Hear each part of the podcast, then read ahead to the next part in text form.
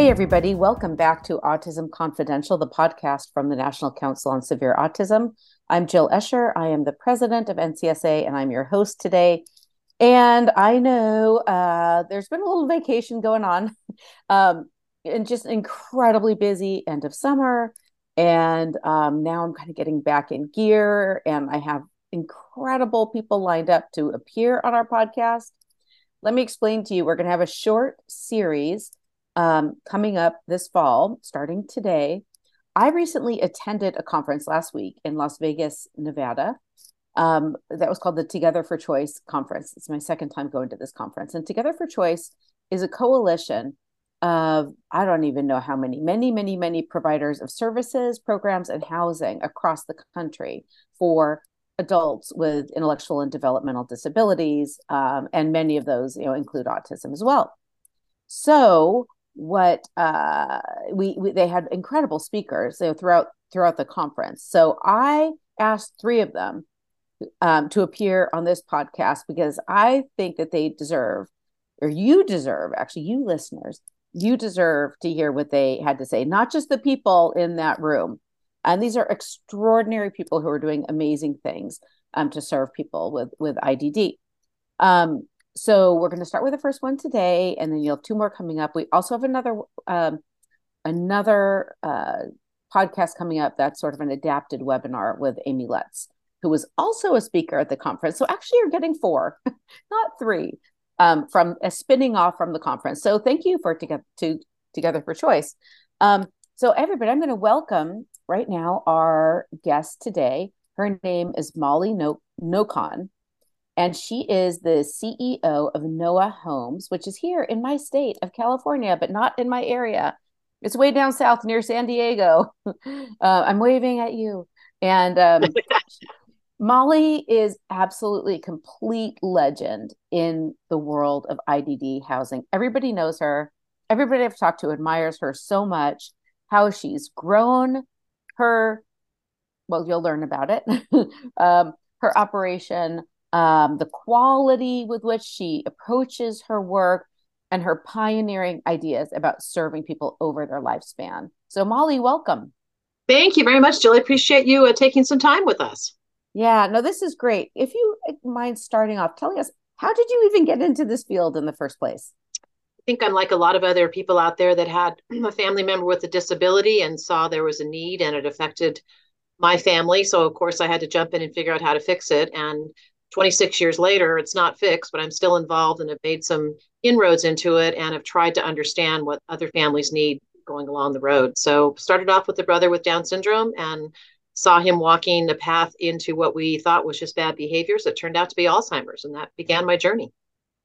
How old was he when he started showing symptoms? He was about 50, 52, 53 when some early signs came on, signs of forgetfulness, signs of um, not always being able to focus. And uh, he he actually progressed rather slowly. And I, I, would say the full onset of Alzheimer's probably hit him around 56, which is a little bit later than some of the Downs folks yeah. do, but um, about that time. So you got involved in Noah Homes when? How long ago? I first got involved in 1996 when both of my parents died rather close to each other. They died within a couple of years, and my brother was pretty independent, but he was always used to uh, going to work and socializing with his friends. And my sister and I didn't live quite close enough to do that. And we said, well, gosh, you can just come live with, with us. And he said, nope, I need my own place. I need my own routine. And uh, we just didn't quite understand that. Yeah. Well, let me say, I wouldn't want to live with my brothers either. I would. I, he's a normal guy who doesn't want to live with siblings. But go ahead. True, and I and I found out being the younger sister, he doesn't pay much attention to me anyway. Because when, when my father was dying, he said, "Herbie, you make sure and take care of the take care of your sisters. You're the man of the house now." So that became a lifelong um, obstacle because I had to call my older sister, who ended up moving to Colorado, and say, "Please tell Herbie to go to the doctor. Please tell him to brush his teeth. Mm. Tell him he has to do this."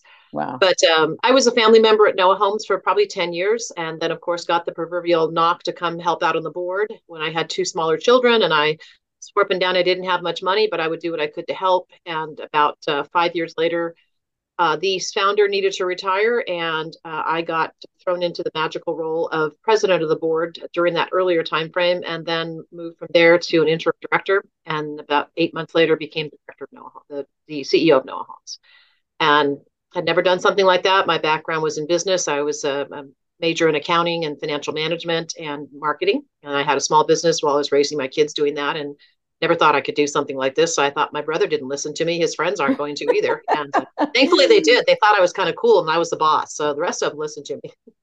Well, um, yeah, not not a human services background, but clearly a passion for uh, the population.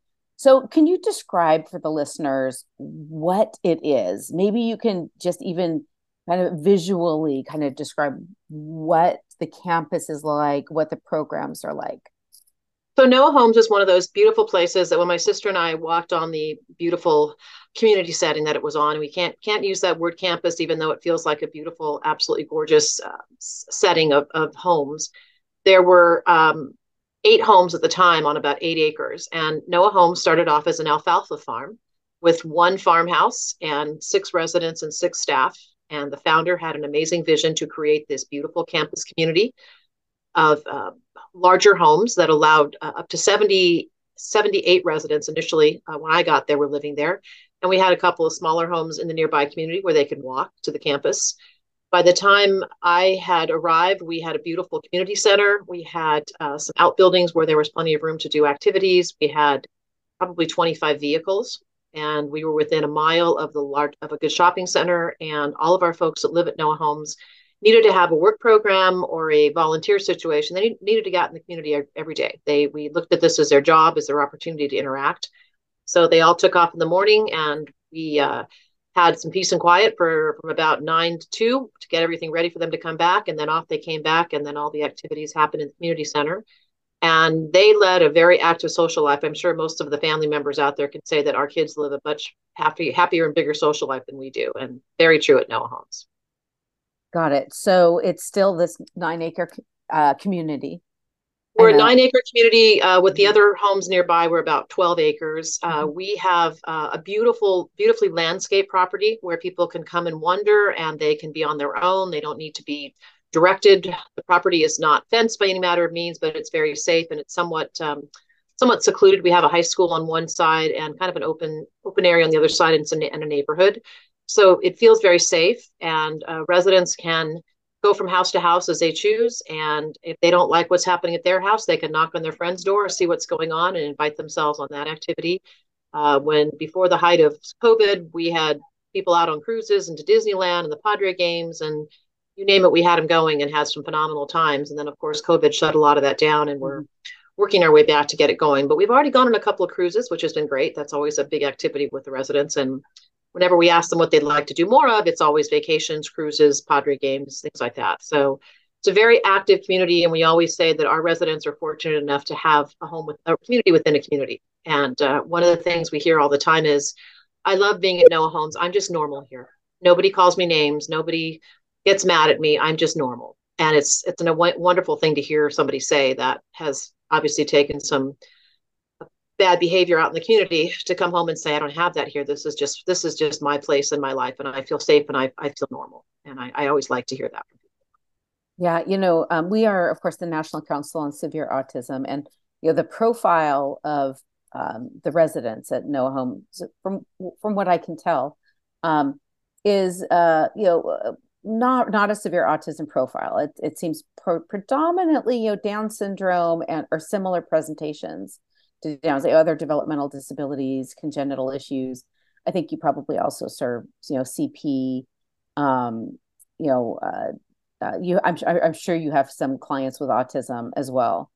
Um, we do, but, and, yeah. and, we've we broadened that a bit in the last couple of years, and we have cerebral palsy, Fragile X, uh, uh, several dual diagnosis, um, mm-hmm. some other just um, you know brain traumatic injuries type that kind of thing that might have happened that caused them to have issues down the road. Yeah. So yeah, kind of a mixture. But no, we've never really been in a situation because we are wide open. We're not any kind of enclosed facility. We don't really have any um, behavioral behavioral homes. We've never we've never gone that direction initially, and uh, so it's it's it's behavioral from the sense that that people that need adjustment and can can grow through it. We've had a lot of youngsters that have grown up through their behaviors and have become very good residents of Noah homes. And mm. Thankfully, now that I've opened the memory care homes, which was the le- the legacy that my brother created for us, we can now tell somebody that when your youngster comes to us at 18 years of age, given a regular progression of life and no major medical issues, they're going to live their life out at Noah Homes if that's what they choose. And now they can be there till end of life because we have the ability and the staffing to make that happen for them. Right. Well, let's talk about that towards the end of the the discussion. But I think people probably know that um, individuals with Down syndrome are at increased risk for um, developing Alzheimer's um, at a relatively early age. We talked about that with reference to your your brother, um, and that you're doing some pioneering work um, in that field because there's the you know kind of this missing gap, big gap in the system, especially now that people with Down syndrome are living longer lives. You had a slide at the conference that talked about how the lifespan of people with Downs has been increasing and increasing and increasing over time, which is really great. But that also means that there's more demand for dementia care. Absolutely, and I think the hardest thing that was uh, hard to swallow when this all started for me was the state, the state, the state nor the country had any plans whatsoever, and and the ongoing commentary was we just didn't expect them to live this long. They were supposed to be gone already, yeah. and as the slide mm-hmm. showed, in 1983, the average life of somebody with Down syndrome was 25. It's now I believe it's up to 60 at this point now, and they're they're moving on beyond that. So they're living a normal yeah. life, but the number one killer of Down syndrome folks is now Alzheimer's because they yeah. are living long enough to get it, and that's that's another scary piece. Yeah, I had a tenant. I'm a provider of um, low income IDD housing up here in Northern California, and I had a tenant. She was over 60 years old, you know, with Down syndrome, and she definitely had dementia. And very sweet, gentle woman. Um, and uh, yes, yeah, so I, have definitely see, seen it with my with my own eyes. She was a real fixture in her community. Everybody knew her. A lovely person. Um, so I want to talk a little bit about these big issues, you know, these big broad issues that have to do with choice and, individ- and individualized person-centered planning for adults with IDD. I also want to talk about the realities of the financial constraints um, and how how you're funded, how people you know, are fortunate enough to end up at one of your in one of your homes. Um, but tell me about your experience, kind of fighting this fight to ensure that people like your brother and your residents who absolutely you know, love living there you know can retain this choice i'm sure that you're the target of uh, finger pointing by um, advocates who believe that you are you know um, uh, you know stripping them of their autonomy or something crazy like that i want to tell you just a, anecdotally when I walked into Opportunity Village in Las Vegas, which is where this conference was held, by the way, if you guys haven't heard of Opportunity Village, I was completely blown away. I had no idea what to expect. I hadn't done my homework. But I walk into Opportunity Village to go to this conference. I don't think in my entire life I have ever seen a happier group of adults with IDD ever. They were clearly, they owned the place. They were hanging out together. They were laughing. They were having fun. They had all these activities going on. I mean, they're coming up and talking to us, and there's so much camaraderie. I, I just the the feeling there was so overwhelmingly positive. I'm thinking, how how could anybody want to take away this as an option? I'm not saying it's for everybody. It, it blows my mind that we've so demonized something that should be so accepted. But anyway, that was a long introduction. I'd love to have your perspective on this particular political quagmire. We've we've certainly been in the middle of it. I'm sure you know, being in California, that we had a fight last um, just this last July to get our rate back, and we lost. Uh, we we had 10 homes, 90 residents, which equated to about an 850 thousand dollar increase we were expecting on July 1 and we found out on July on June 30th that that wasn't going to happen that they had chosen to they quote, singled out you guys. They singled out large facilities. Anything with 7 beds or more. If you were 6 beds or under you got your funding. You were 7 beds or more you did not. And the commentary from the state was we've chosen to go in a different direction. And we spent four months basically fighting with the state, trying to understand how they could choose and discriminate against a population that chose to live in a community setting. And long and the short of the story, after having to hold rallies and being on the news, and frankly, getting to the governor's office multiple times through various supporters around the state and working with others, a number in the Bay Area, there ended up being about five of us in the end that, that became the negotiation uh, party with the state. And they finally just came back to us and said, we not only gave you your rate back, but we made it retroactive to July 1 because we ran out of reasons to pay you less for doing more. right. I thought, okay, at least you're honest. And it's yeah. it's doggone politics, but it's somebody who decided that seniors can live together, veterans can live together, homeless can live together, drug addicts can live together in rehab. But for some reason, a person with a disability, you put more than six together, and that's an institution. So there's no 55 plus for them. There's no tennis communities. There's no nothing communities. There is you need to be thrilled to be thrown into a four bed home out in the community. And of course, that next door neighbor is going to be your best friend. So that's exactly where we want you all right. to be. yeah, because I've I've never seen this? that happen. By the way, I know, I know. I've told and, this story before, but I'll t- I'll tell it again because you'll appreciate it. Because as I said, I'm a, I'm a landlord and I have um I've you know, I have 13 tenants with with IDD, and I have one tenant with a pretty severe case of autism, and it's a clustered um you know property. And so like right behind his home is another home. And um, i had a tenant who had been living there for two years and i went to go visit them. We were chit-chatting. I said hey you know how's it going with joe? Do you guys get along? You know you, you know what's it like? And that joe's the pseudonym for the uh, fellow with autism. And they're like we've never seen him.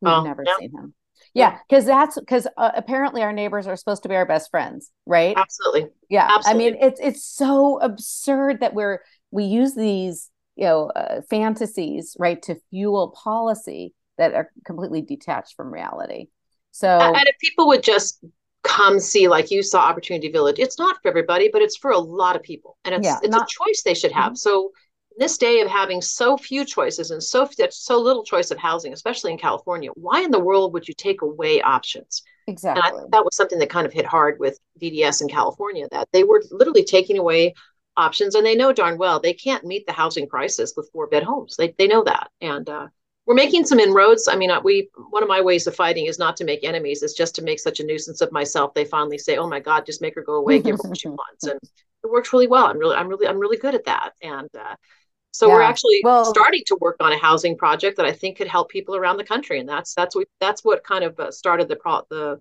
the thought of we're talking at, at Together for Choice and and what we're doing with it. So we actually held a housing summit at Noah about three weeks before Together for Choice, and it was a gathering of like-minded people who also wanted to solve this problem around the country, and it was it was uh, it went well. So there's hope on the horizon, I think. Um, well, you know, I hope so. There's so many obstacles in the way. It's it's unbelievable. So, uh, can I can we ask talk about funding a little bit? So, you know, there's the brick and mortar of Noah Homes. I mean, you obviously came in with the land, obviously, I think free and clear. Um, but you know, the, the, homes and obviously the supports, the staff. Uh, you have, from what I can tell from your website, 90 residents and and 130 staff. Right, people. Yep. This isn't Willowbrook. you know, this is the this is the reverse, this is the opposite. This yeah. is like where you're you have so many staff caring for these people. So how do you um could you just paint a broad picture of how you're funded and how you sustain yourself? Sure. So in California, there's basically four funding levels for housing. We are a licensed residential home. We're not medically licensed. We're licensed under what they call adult residential um, facilities. And we start at a very independent level of level two, where you're kind of on your own, you're going to work, you're volunteering, and there's a staff in that house. It's a one to six staffing ratio to help you out and kind of be mom, dad, and whatever you need in the way of, of direction. Then, as you progress along and you might need more help, or you come in with a, a higher disability, need more help, that would go to a level three. And level three is more I'll help you do things. I will assist you. I will give you supports on what you need to do. I'll make sure you got your meds. I'll make sure that you're getting to work. We'll help you with some of your daily living skills if that's what you need. We're here, whatever you need, we're here to help. And we added level four when we added memory care. And as you know, in California, most most level fours are behaviorals. Right. And yeah. that was the only funding available. And there's different levels in level four, by the way, people. So it goes up to what, four I? Four eyes. So we yeah. we negotiate with regional center. San Diego Regional Center is probably the most reasonable regional center in the entire state, and they're very well known for being willing to look at out, out of the off the out of the box projects and being mm-hmm. willing to help. If you're willing to do the work, they're willing to help. So Carlos Flores was a uh, executive director at the time. He certainly did do that, and he gave us the four I funding level. and he also gave us additional support support money. So at, at Noah Homes, when you come in and you uh, want to live there, you don't pay anything. You come in as a um, client of San Diego or the regional center system in California, and whatever your disability allows in the way of funding and supports, that's what we take for full payment. So, let me just uh, explain something to you non-Californians sure. who are listening. Um, the regional centers are funded by Medicaid dollars, and that's federal dollars with a state matching funds. I think right now it's something like 40% federal, 60% state. I could be wrong around not, the edges. I'm not there. sure on that one. I couldn't tell you, but yeah. it doesn't sound off. But it's but it's essentially Medicaid dollars. It's just that we have something called regional centers, whereas other states do not. You will have your usually your DD agency. Um, but anyway, so you so you, the clients are referred from the San Diego Regional Center, and um, then uh, you know they the regional center payments will pay for all of their services or do you have to get other streams of income to help you. Technically they pay for everything but technically. as, as we are an entitlement state we are supposed to be able to cover all of that. We all know as providers it does not. And noah homes pays about 40% of the cost of keeping somebody there in most cases. And uh, we fundraise now at about a million a million and a half a year to keep our residents accustomed to the level of care and quality that we demand. And also to keep our staff paid at a rate that allows them to stay. We have very strong tenured senior staff uh, many of whom have been there 10 years plus mm. but we mm. have some of the same problems in the general staff that come in that you know our turnover used to be uh, 20 15 25% and we hit 40% during COVID, and we're now back down to about 30, 35, I think. But we struggle, like everybody else, to try to keep those folks in the houses because In-N-Out's down the street, and so is Starbucks. And now they're um, in California. Don't we have a minimum wage of twenty dollars for fast food $20 workers? an hour next next July one for anybody working in fast food. That's going to go to twenty five, and I think in four years. So right, so they could be a barista, or you know, they could work in you know with IDD, and I think that you know yeah and stay up all night and try to try to help right. them as they're and then we're asking young children this young children young people mm-hmm. as we looked at the memory care we were asking we one of the conversations we had to have with ourselves and others is we're asking an 18 year old to watch somebody die because our goal was to keep these folks in their homes through end of life care and we we don't hire people that are already trained in the industry we have to train them and that was a struggle as well. And some some were okay and some were not. And we understood and we provided our own we created our own training we created our own program content to make sure that we supported them as much as we could. And that was another big piece wow. for us is, uh, so these we, are people who are generally unskilled but engaging what is in essentially hospice. Absolutely. Absolutely. Hospice which is hard us. work. Very That's, hard work. And yeah. in memory care homes they are staffed sometimes one to one. And that's what keeps them in the home. Wow so let, let's yeah. talk about this memory care because you in, in autism, if you look at our, our bubble, our population bubble, you know, the adults with autism are generally in their 20s and 30s right now. And then as you go past about age 35, 40, it drops pretty precipitously. We don't have a big population of adults with autism who are at end of life at least not through natural causes. You mm-hmm. know there's always you know the wandering and the drowning and you know right. the seizures and all that. Um but you know what what you're doing obviously has much more relevance to the downs um, population.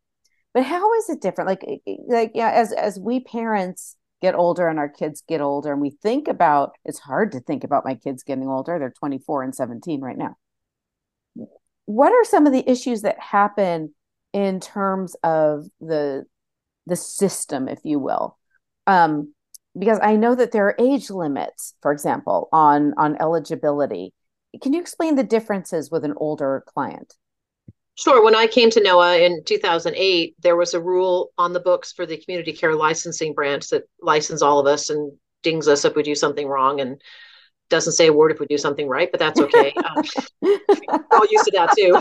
Um, they they had a, pl- a, plan in place that if your if your resident reached age 60, you immediately ship them out to a nursing home.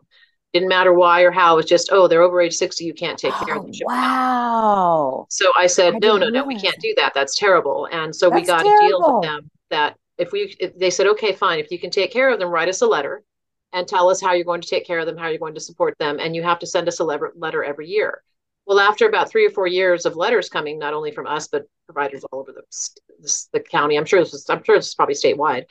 They said a, a note out and said, no, no, no, don't send us a letter unless you can't take care of them. Stop sending the letters.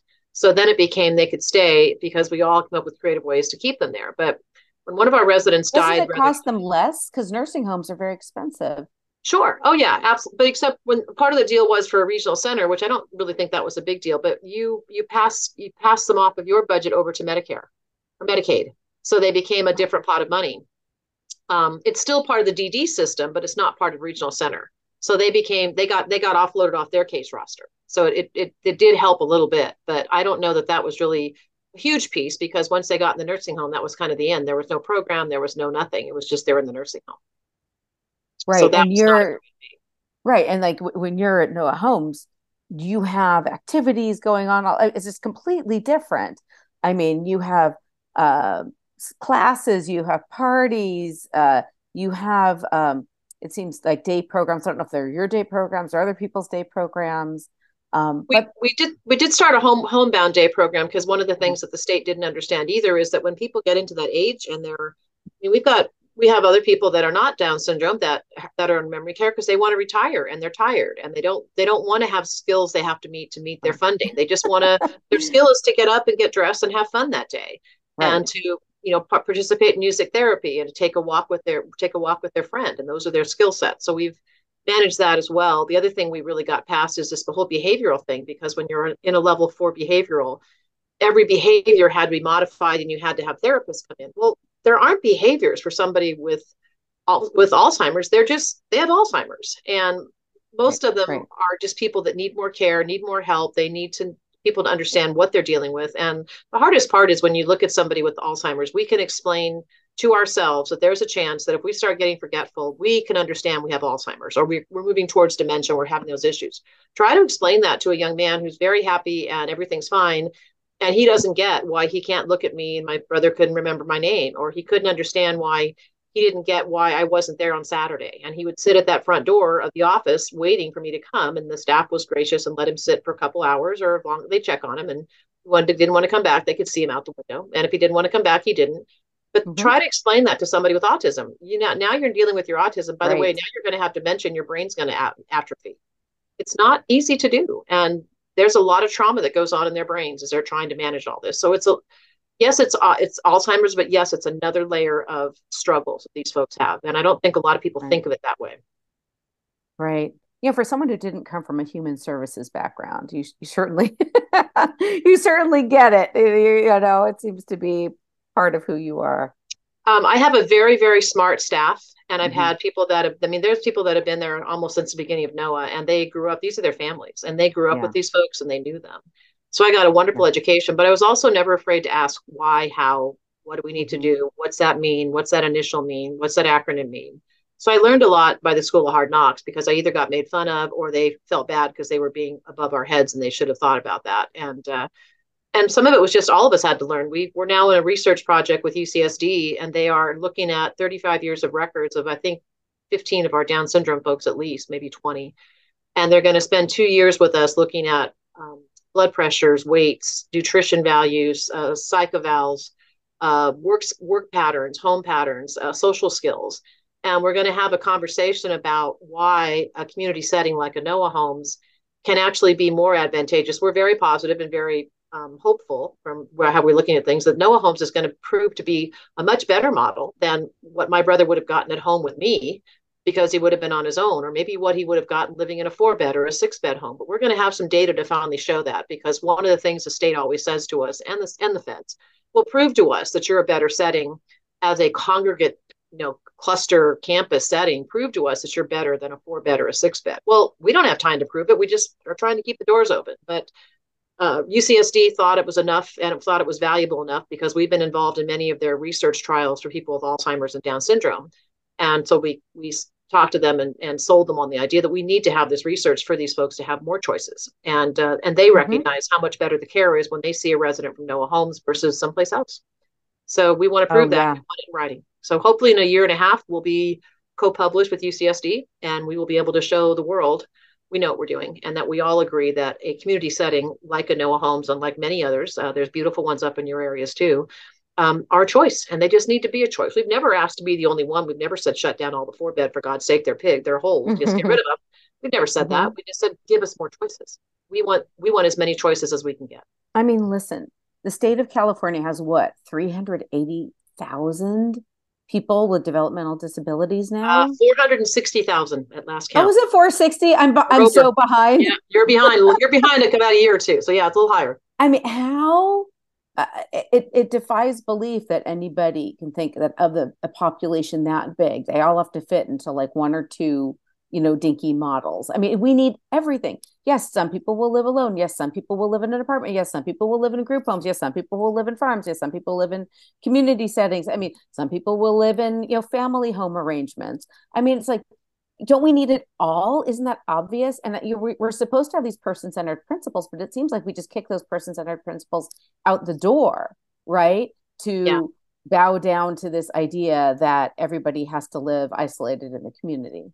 Well, I think as much as we all know, being family members and talking about the person-centered planning and the uh, all the different things they're trying to accomplish, it's great. But you better have a family member that can manage it for you. You better have a family member that can pick up the shifts when those people that you have in supported living just didn't show up because somebody has to run the shift. And we're also getting a lot of calls lately from very tired, exhausted parents who thought that putting their child in a condo or if they had the means to buy something and do it with other families, they did that.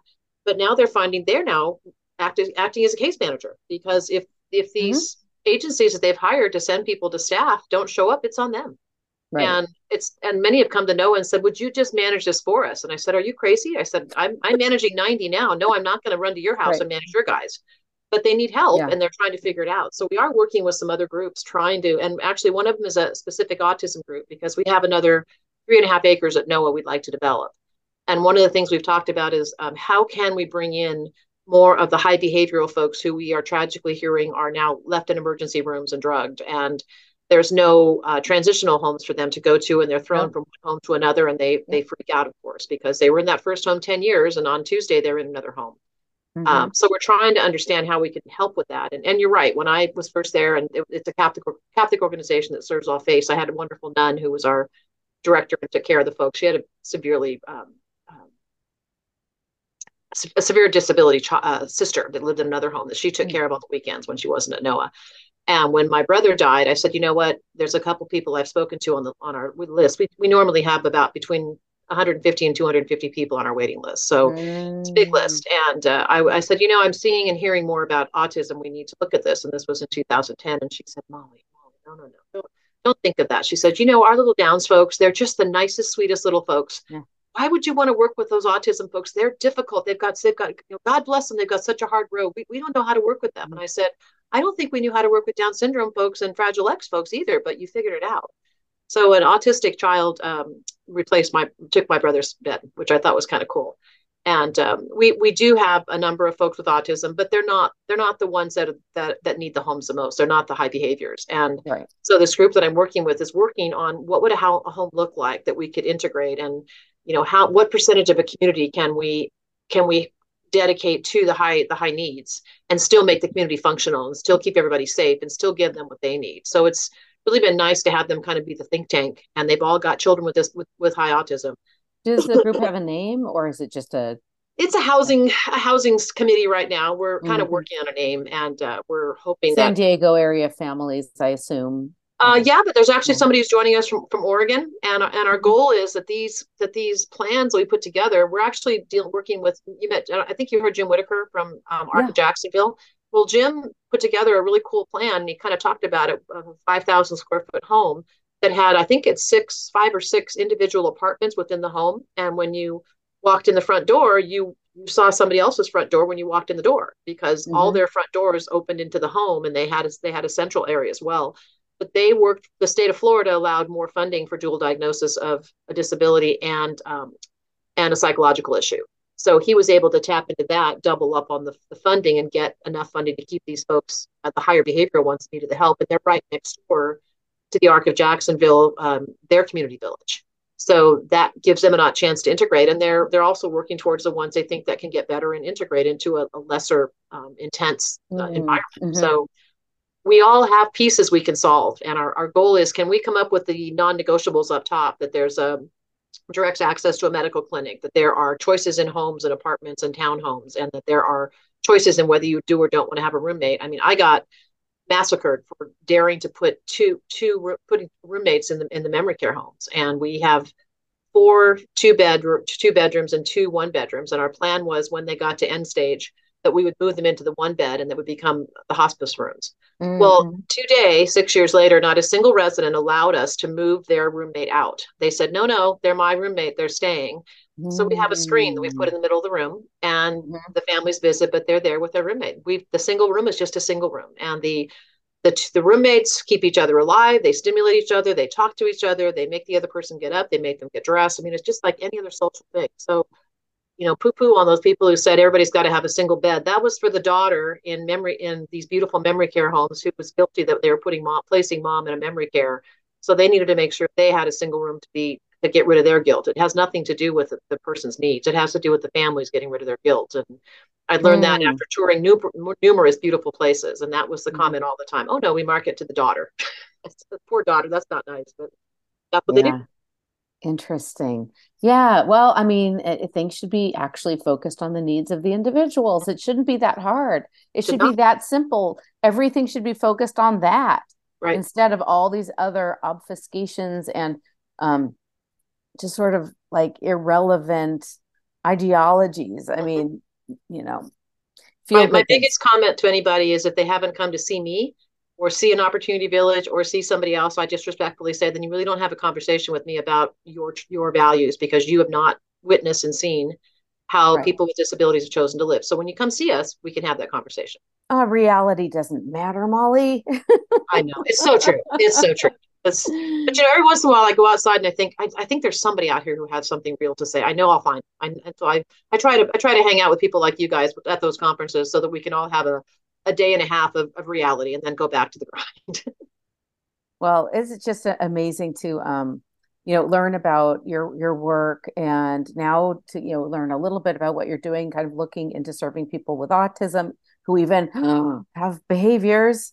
Um, yeah, you know, I, yeah, I have one daughter with autism. Her, her behavior is pica, so she's always putting stuff in her mouth, but she doesn't really have other behaviors. Then I have another son uh, with severe autism who's all about the behaviors. I, so I see the vast differences, even under the autism, you know, umbrella, just just dramatic differences. Yeah. Yeah. Um, and of course, you know, kids like my son are very hard to serve. And so I'm, of course, the case manager. Now you were talking about how the parents are the case manager. Well, right. that's me. Yeah. And, you know, it, he ha- it's a corporation for basically one person. Yeah. yeah. Um, but uh, who needs a very complex level of care. You know, it, it's interesting. Medicaid, we're supposed to be, you know, uh, not in favor of institutions, but you know, Medicaid to be eligible for these dollars, you have to be in need of an institutional level of care. At yeah. least they acknowledge that's true. Right. I mean, right. my kids can't do a thing for themselves, not one thing. They need an institutional level of care, and we're supposed to be able to provide an institutional level of care with somebody making, you know, seventeen dollars an hour um, who's untrained and who's stoned all the time, by the way. yeah. Yeah. Uh, I've been there, done that. Um, and you know, it, it's just, it, it, it, it's just so crazy. I think those of us with reality brains remember that when those lovely, horrible institutions that were around in the 70s yeah. and 60s and 70s got closed down and the pendulum went this way yeah. and said nothing but for bed, we're all kind of hoping, please, please, can we please come back to at least here and let us have a setting where a child of, of what I mean, Noah Homes could be a setting like that because the community is very involved and there could be a very simple oversight with the you know, California already has regional centers. We get case we get caseworkers that just come to our houses to hang out because we we don't give them receipts in a in a shoebox. We actually have them on a ledger sheet. So they just come and hang out with us because they are we, we make work a little bit easier for them. And we're thinking, mm. no, go somewhere else, go somewhere that, you know, they need more help. But there are ways to do it in a very professional and and humane way but just like the homeless population. Some of those folks god bless them they need to have care. They just they're they're on the street because we got rid of every place they could have gone for help. Yeah i mean don't even get me started on that. I know. Another problem that, that would take another hour. I, I think we probably don't want to do that. But i love your word reality brains. I'm going to use that from now on those of us well it's very very important and i think all yeah. of us uh, you know if i hear one more time that you know the sky is the sky is purple and you have to believe that because that's what i say and I, that's where i hear with some of these people in the industry that have obviously created a mindset and unfortunately i think it's a very small sector but they're very powerful and they yeah. they make it known this is what we think and if you you say anything different we're not going to talk to you we're not going to fund you oh, we're going to yeah. try and take your funding away and right that's yeah, what people need to stand very, up and talk scary times. And i think there's some real kind of diabolical forces you know at work that are preying frankly on the most vulnerable among us. And it I, it, it, really um, worries me and uh, keeps me up at night and and at this at this job. But um, I don't want to take up more of your time. You're super busy, and um, it was so great to learn a bit about Noah Homes and to learn a bit ab- about you know your your history and your future. Um, and um, I know that we will keep in touch. The housing yeah. issue is just huge for our population. You know, I would say more than 90% of parents, you know, in my position who have uh, adult children with severe autism have absolutely no clue I know, you know what they're going to do. And it's it's really a monumental um, national emergency um, that's not getting the attention that it deserves. So yeah, you're you are, right. Yeah, you're right.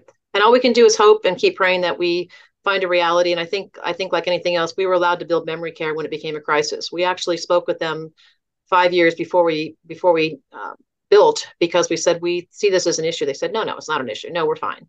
And three, three, four years later, I literally got a call. Hey, remember you guys talked about those memory care home things? Can you build those? We need them. Yeah. Really? Yeah. Okay. Oh, really? Yeah. Can't give you any money. Can't help you. Don't know what your funding's going to look like. But yeah, build them and we'll talk. So that was kind yeah. of what happened. But, you know, well, I think reality, we all need to do that. Yeah, reality catches up with us eventually. It, it oh, does. Okay. Well, thank you so much.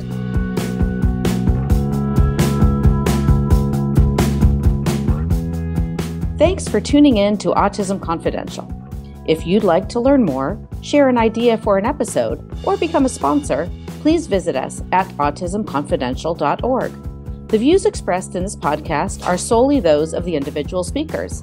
Content presented is for informational purposes only, and we do not provide any medical or legal advice.